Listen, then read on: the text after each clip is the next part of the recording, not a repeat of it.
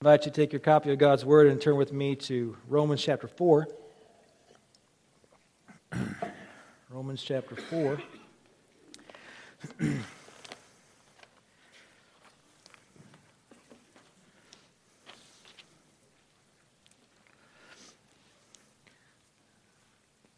I only have one, one brother, and his, his name is Joel.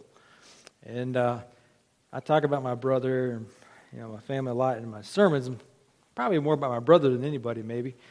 But my, I got a good brother, and he's, he's, a, he's a great guy and uh, kind of annoying, like all little brothers. the most annoying thing about my little brother is he's about three inches taller than me. And uh, you know why that is, because my dad was always patting me on the head and saying, good boy. And he was always hitting my brother on the bottom and saying, bad boy. and so Joel gained three inches on me uh, over time a little brother can, can really get on your nerves, though. I'm glad I got a brother. We, we, we got into a lot of, uh, we had a lot of good times together. But when I was a kid, my brother would come to me sometimes with a, a directive from my father. He would come and he was going to tell me what my dad had said. And I guess my brother liked to boss me around. I guess he felt like he should have a turn being the boss. And so he would come and he would say, Do this or do that. Take out the trash. Pick up your room. Mow the lawn. And I would look at him like, Who do you think you are to tell me anything? And, he, and I would just ignore him. And he would say, Take out the trash or whatever. Lift his voice. And I would just look at him. And I'd be this close to punching him out when he would say, Dad, he won't do it. Because what my brother was doing, he was bringing me a directive from my father, but he wasn't coming to me and saying, Bumper. That's, my, that's my family calls me. I get that. He, he wasn't coming in, he wasn't coming to me and saying, Bumper, Dad said, take out the grass, take out the grass, take out the trash, cut the grass, or do whatever. Because if he said, Dad said, it changed everything. I've seen this with my own kids. I'll tell, you know, Mitchell or Matt or somebody, go tell your sister something. He'll go and they'll go and say it. And I'll tell them, now be sure to say, Dad said, or Mom said. Otherwise, it has no teeth, it has no power.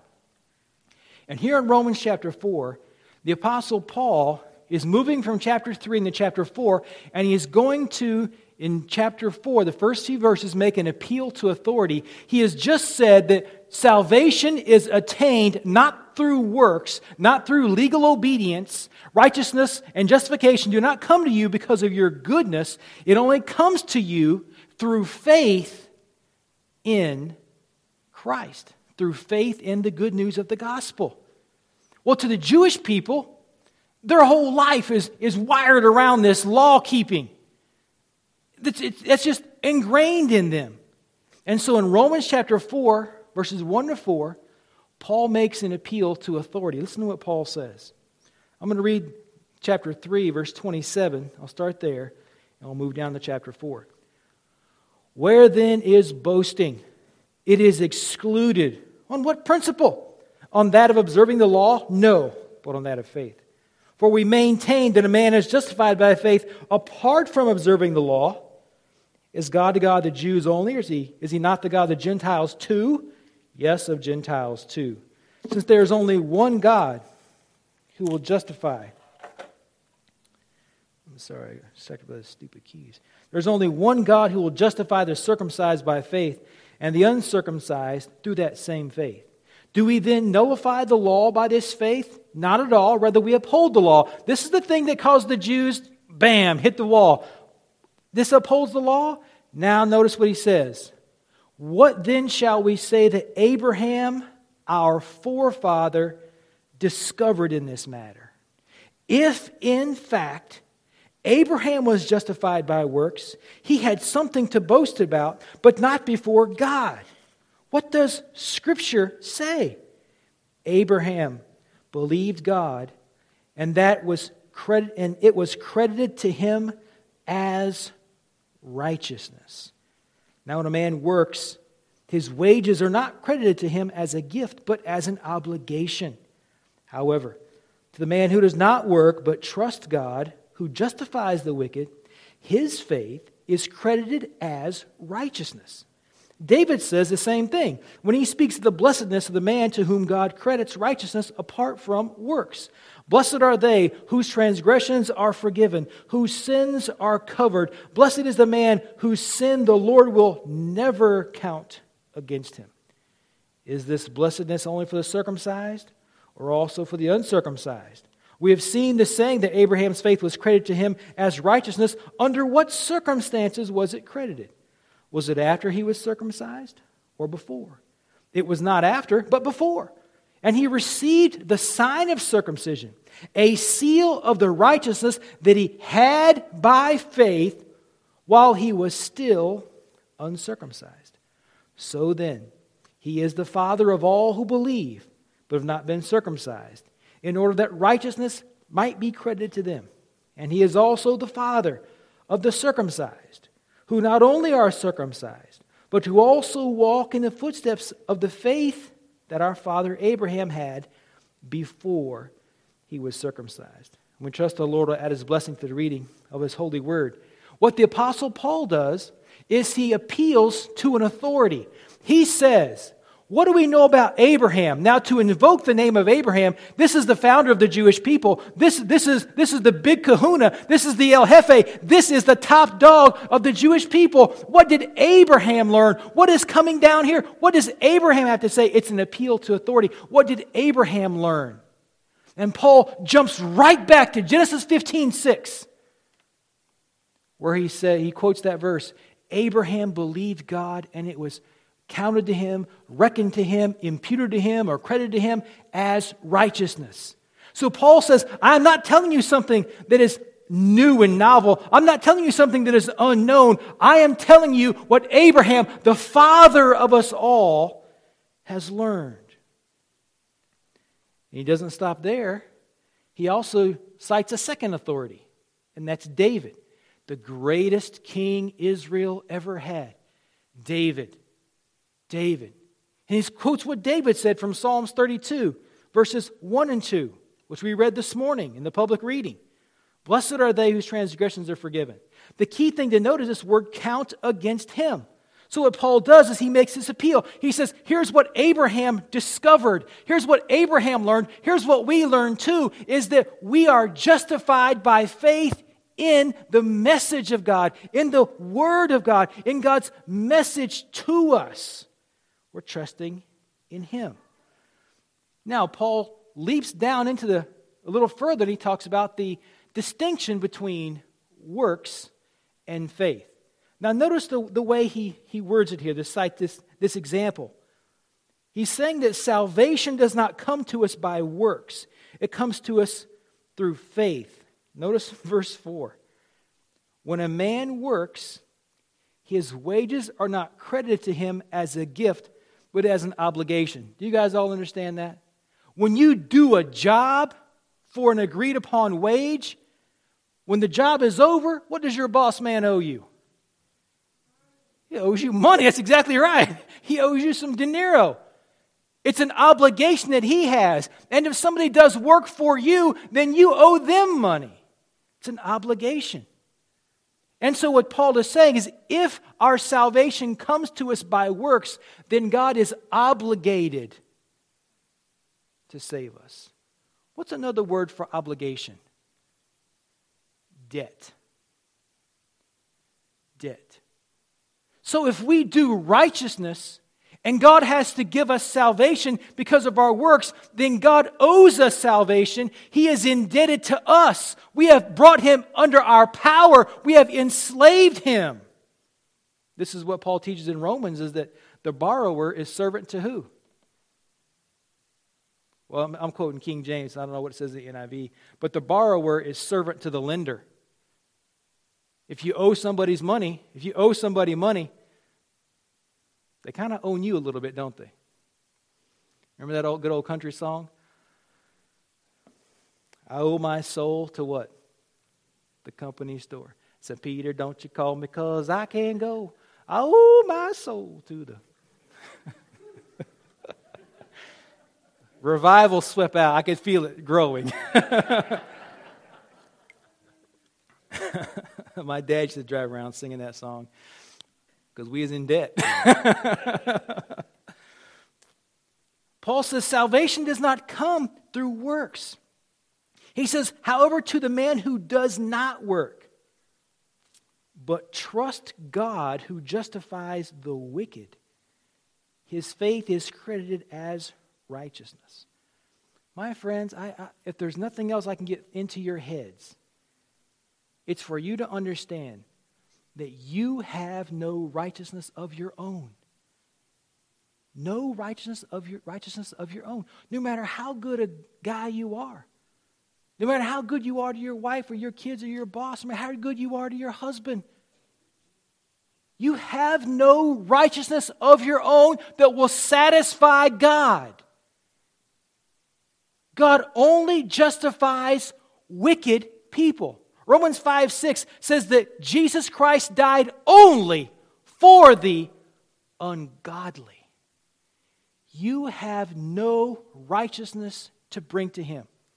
Augustus Toplady in that great song, Rock of Ages, said, Nothing in my hand I bring, simply to thy cross I cling. Spurgeon quoted that song so many times in his sermons Nothing in my hand I bring. That a, a, lady in his church wrote him a note and said, Dear Pastor, we are all well acquainted with the vacuity, with the vacuity of your hand.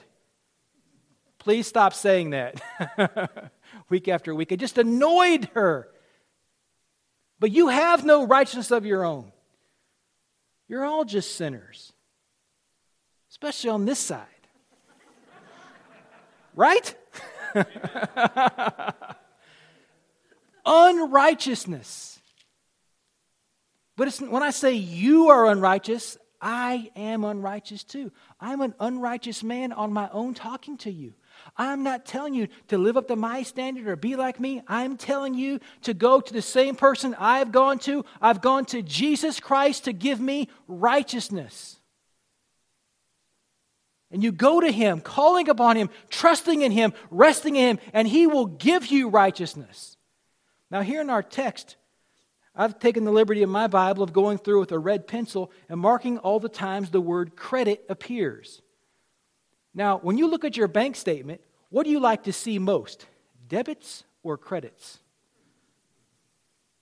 It's the debits that break up marriages. because you over debit. A credit means money is coming in, a debit means money is going out. But to you who believe, God credits to you righteousness. Look at all of them. It's in verse number three. Abraham believed God, and it was credited to him as righteousness. Verse 4 Now, when a man works, his, his wages are not credited him as a gift, but as an obligation. However, to the man who does not work, but trusts in God, who justifies the wicked, his faith is credited as righteousness. Verse 6 Whom God credits righteousness apart from works. It's the same word, but it's translated differently in verse number 8, where it says, Count against him. It's not credited against you. Verse number 9. Last phrase Abraham's faith was credited to him as righteousness. Verse 10 Under what circumstances was it credited? Verse number, this is hard to find in NIV. Verse 11 The righteous might be credited to them over and over. Verse 22 this is why it was credited to him as righteousness. It was credited again. Credited to you, deposited into your account by faith in Christ. By faith in Christ, because you are overdrawn. You are bankrupt. You have no righteousness of your own. You have nothing in there. You need Jesus. This is what Paul is telling to the Jews. Now, we know he's really driving this at the Jewish people because he's talking to the Jews, using Jewish examples. Because they believed that they were the special people, that because of their status as Jews, they were going to go to heaven. Because they had the law, they're going to go to heaven. And because they kept the law in some semblance, they were going to go to heaven. He's saying that's not the way it works. And he's saying that's not the way it ever worked. This is a sobering thing to people sometimes to realize that you're not going to get to heaven by good works. You're not going to save yourself. C.I. Scofield said, Your biggest problem is not your sin, but your self righteousness. Have you ever faced the truth about yourself? This has happened to me, I don't know how many times. The truth about myself, what I really am. Because I tend to think I'm a pretty good dude, don't you? Not about me, about yourself. Don't you think you're basically a pretty decent person?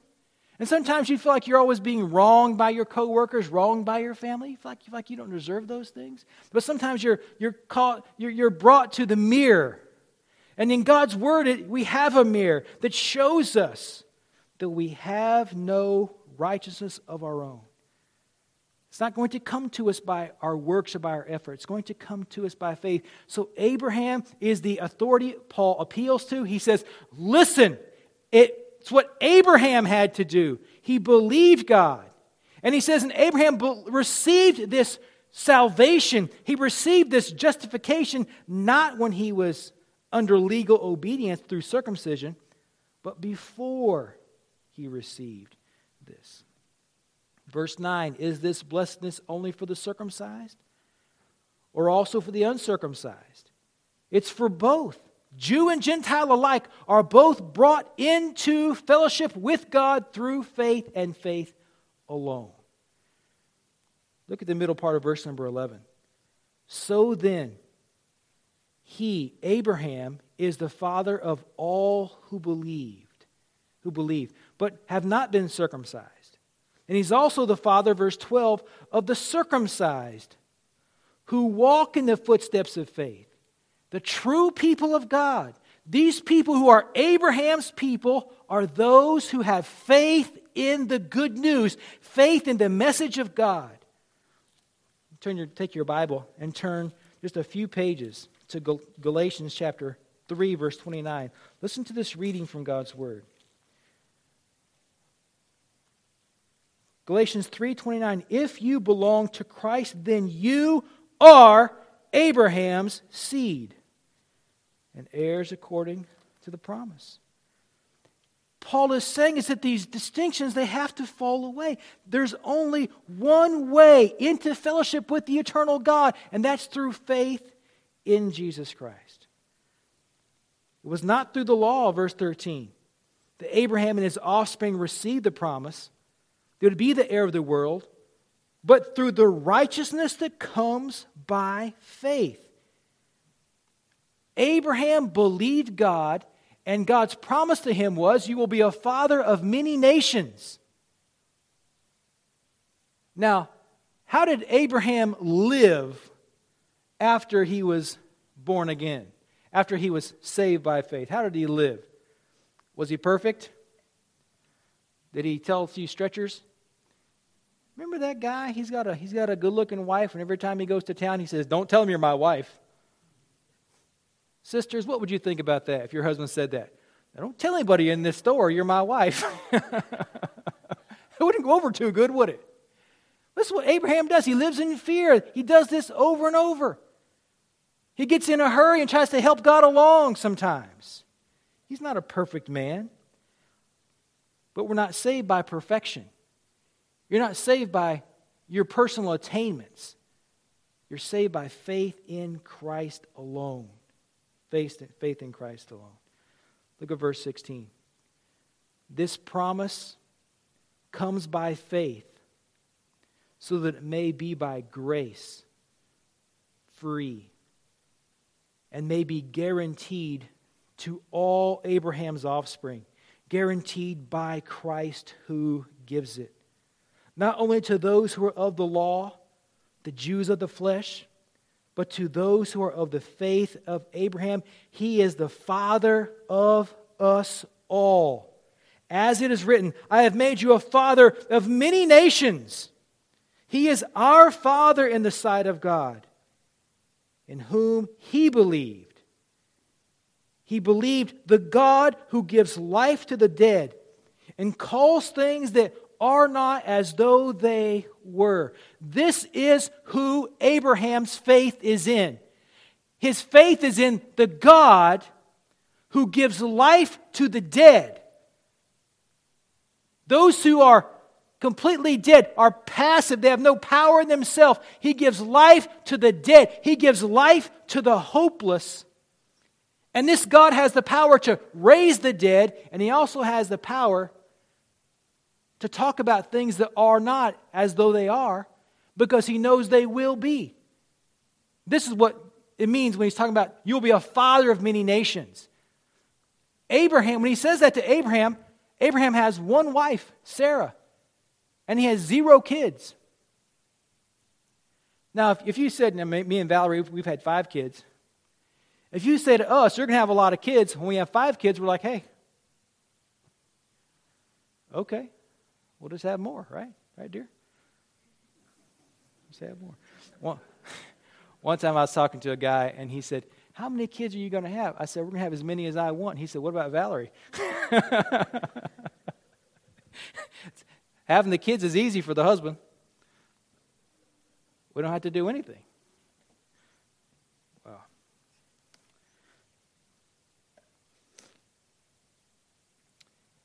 This is the God in whom he puts his faith. The one who calls things that are not as though they are. God could say, I will make you a father of many nations. And for God, this is not exaggeration. This is not hyperbole. This is exactly what's going to happen. It doesn't exist, but because God says it's going to happen, it's as good as done. This is whom he has believed. He has put his faith in the God who has all power. All power. Now, in the last section of verses 4, 18 to 25, we have what I'm calling faith in action. Faith in action. because true saving faith is always followed by manifestations of that faith or by actions, right? Now, I've given you this illustration before, but it's, it's the best one I know of, so I'm going to give it to you again. When Valerie Courtney became my wife, she moved into my house and she upset my whole life. she turned me over to a new and better leaf. Before her, I was like Shrek.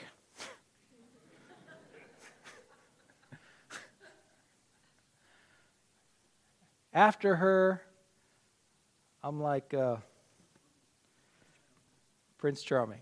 Thank you. It's like Beauty and the Beast, right? I was the beast. And then it, she, she, she, she changed me. She had, she's had an effect on me.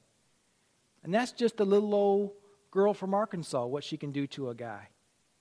But when the Holy Spirit moves into a person, well, that's a little bit bigger deal. A little bit more powerful person. And when the Holy Spirit comes inside of you, he starts rearranging the furniture to suit him. He starts conforming you, transforming you into the image of Christ. Now, I want you to think carefully about this. If you say you're a Christian and you've been a Christian for any number of years, and you are not more like Jesus today than you were when you first got saved, you need to think about why that is. You need to think about why that is. You need to examine yourself. 1 Corinthians 13 5. Examine yourself to see whether you be in the faith. This is kind of the climactic statement Paul makes to the church at Corinth. He says, That church is such a mess. You people need to think about whether or not you're really a Christian. Now, I don't like to de-Christianize people, and I don't have the power to do that. I may see you doing somewhere doing something, and you know, I mean, I like what you're doing, or, or you may see me doing something, you don't like what I'm doing. We don't have the power to de Christianize anybody, right? But we do have to think about it sometimes. What's going on in here? Why is it this way? Faith, saving faith, is always followed by some actions. So, here in the last part of chapter 4, we look at that. I was trying to figure out, I was looking back there for the clock, but there hadn't been a clock back there in months.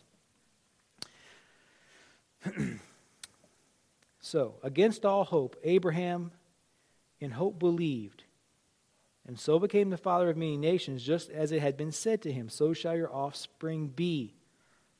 Without weakening in his faith, he faced the fact that his body was as good as dead, since he was about a 100 years old. And that Sarah's womb was also dead. This is a man and a woman who are in advanced years. They're not able to have children. That time has passed. The biological clock has run out for them. But God has said to them, You will have a child. You will have a child. So, by faith in God, trusting God's word to be true, believing that what God has promised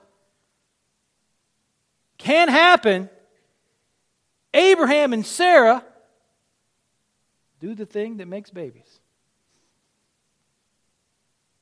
By faith, trusting in God to give them the strength to do this, to enable them to do what is impossible.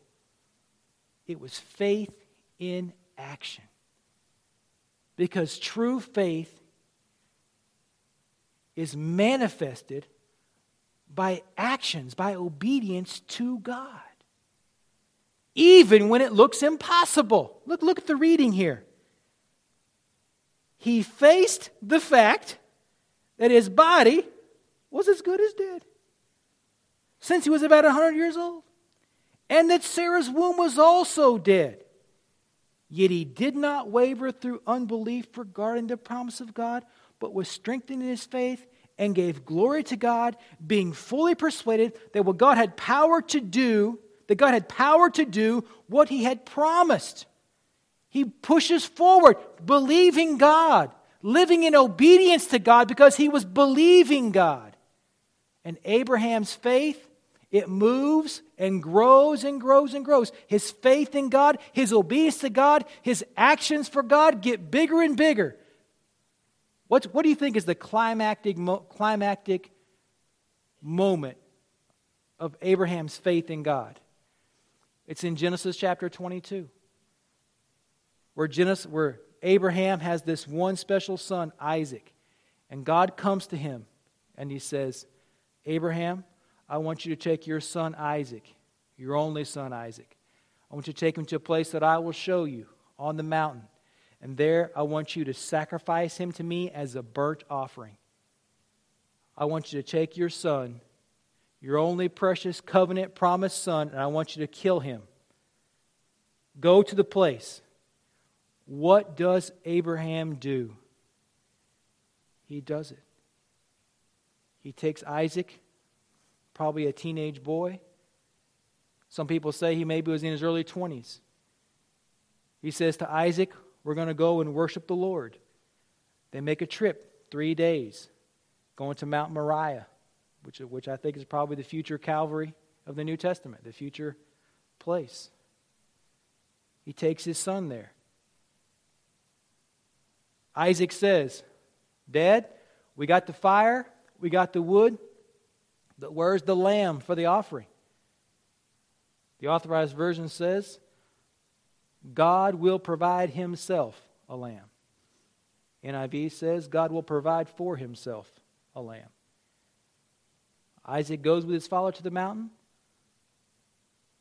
Isaac, Abraham builds an altar, lays Isaac on the altar, takes out his knife, and he's going to kill us. He's going to kill him. Hebrews tells us that Abraham did it, acted believing that even if he did kill Isaac, that God was able to raise him from the dead.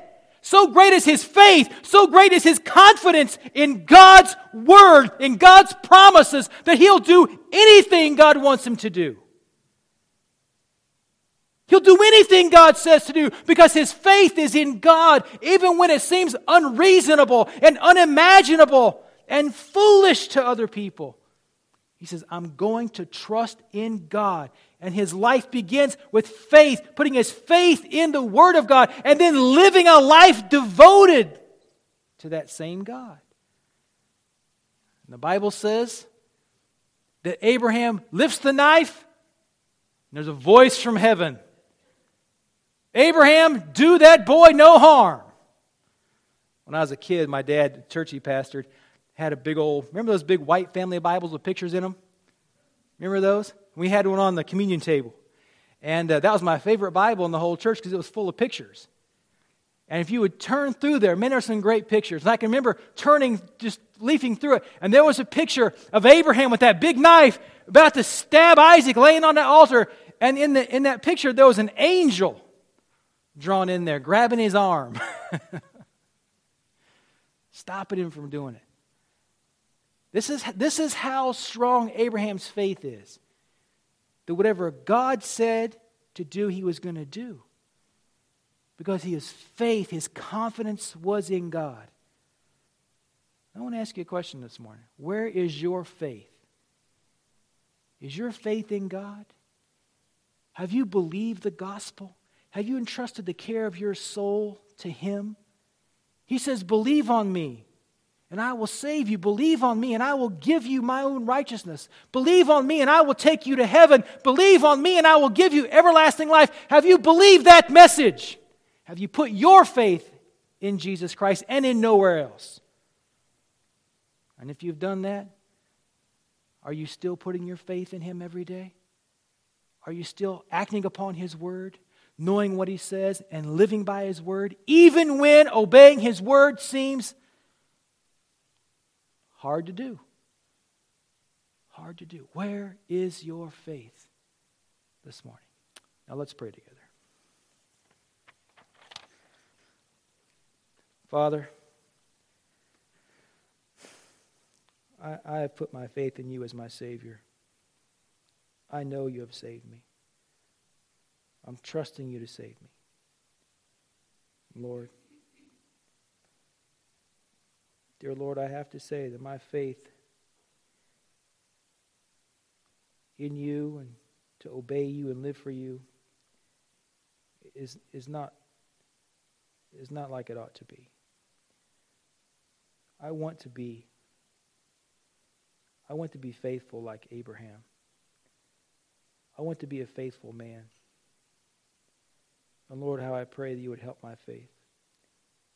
Help me, Lord, to trust in you, to live for you, to be pleasing to you. And Lord, for these, my friends, my brothers and sisters, I pray you would help them too. Help us, we pray. In Christ's holy name, amen.